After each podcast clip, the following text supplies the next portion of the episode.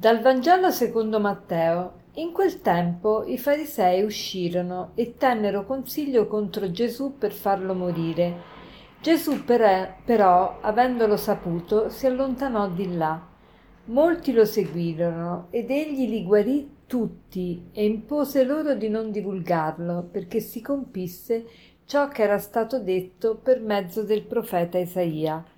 Ecco il mio servo che io ho scelto il mio amato, nel quale ho posto il mio compiacimento, porrò il mio spirito sopra di lui e annuncerà alle nazioni la giustizia. Non contesterà, né griderà, né si udrà nelle piazze la sua voce, non spezzerà una canna già incrinata, non spegnerà una fiamma smorta, finché non abbia fatto trionfare la giustizia, nel suo nome spereranno le nazioni. Matteo oggi ci parla di, della reazione dei farisei e della folla al comportamento di Gesù. Uh, Gesù aveva guarito in giorno di sabato un uomo che aveva la mano inaridita e questo ha suscitato nei farisei eh, il complotto di uccidere Gesù. Decidono proprio i farisei di, di uccidere Gesù e vogliono farle morire perché appunto eh, disturba un po' l'ordine pubblico. E, mh, la folla invece ha una reazione alquanto diversa, eh, è molto entusiasta e, e, anzi Gesù guarisce tutti, qui si, si dice molti lo seguirono ed egli li guarì tutti, li guarì tutti, quindi molti lo seguirono, quindi non è che guarì poca gente, ne guarì, li guarì tutti.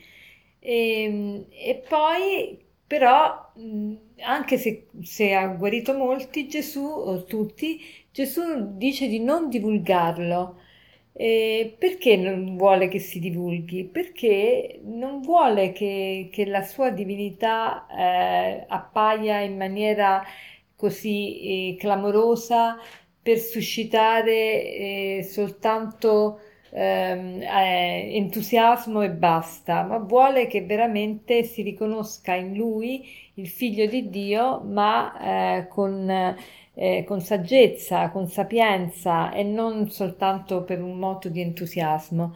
E, e, poi Matteo riporta esattamente eh, la profezia di Isaia riguardo al servo di Yahweh, cioè ci fa vedere Matteo come in Gesù si realizza in pienezza la mh, profezia riguardante il servo di Yahweh.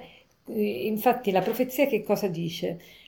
Ecco il mio servo che io ho scelto, il mio amato nel quale ho posto il mio compiacimento. Porrò il mio spirito sopra di lui e annuncerà alle nazioni la giustizia. Non contesterà né griderà, né si udrà nelle piazze la sua voce non spezzerà una canna già incrinata, non spegnerà una fiamma smorta.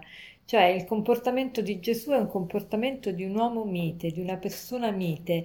Non, non contesterà, non griderà, non spezzerà una canna incrinata. Ecco, il, il Gesù è un uomo mite e l'uomo mite è una persona, aff- è una persona affabile, è una persona di cui ti puoi fidare, è una persona che sa eh, gestire le proprie emozioni, sa contenere i propri istinti, sa dominare la propria persona. Ecco, oggi facciamo il proposito anche noi di essere così, soprattutto riguardo a un aspetto, il non gridare. Qui dice non griderà. E guardiamo quante volte noi gridiamo, alziamo la voce, strilliamo, il nostro volume è troppo alto e cerchiamo di non strillare. E perché gridiamo? A questo riguardo vi volevo leggere una, una storiella che ho letto su internet. Un giorno un pensatore chiese ai suoi discepoli perché le persone quando sono arrabbiate gridano. Uno di loro disse gridano perché perdono la calma. Un altro disse gridano perché desiderano che l'altra persona li ascolti ma eh, il pensatore eh, rispose Ma se le due persone sono una accanto all'altra, non ha senso gridare. Perché allora si grida? Gridiamo perché siamo arrabbiati e quando due persone sono arrabbiate i loro cuori si allontanano.